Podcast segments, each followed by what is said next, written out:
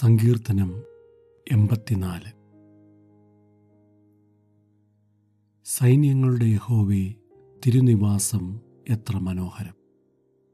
എന്റെ ഉള്ളം യഹോവയുടെ പ്രാകാരങ്ങളെ വാഞ്ചിച്ച് മോഹിച്ചു പോകുന്നു.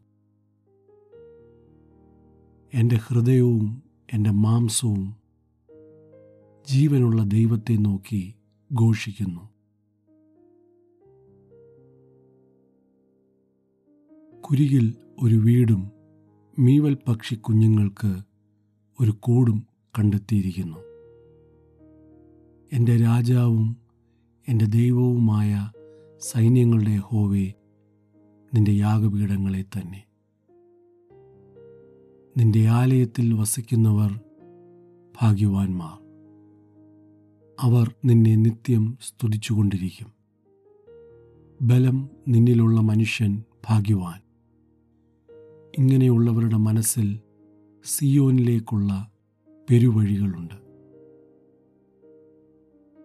കണ്ണുനീർ താഴ്വരയിൽ കൂടി കടക്കുമ്പോൾ അവർ അതിനെ ജലാശയമാക്കി തീർക്കുന്നു. മുൻമഴയാൽ അത് അനുഗ്രഹപൂർണമായി തീരുന്നു. അവർ മേൽക്കുമേൽ ബലം പ്രാപിക്കുന്നു. എല്ലാവരും സിയോനിൽ ദൈവസന്നിധിയിൽ ചെന്നെത്തുന്നു. സൈന്യങ്ങളുടെ ദൈവമായ ഹോവേ എന്റെ പ്രാർത്ഥന കേൾക്കണമേ.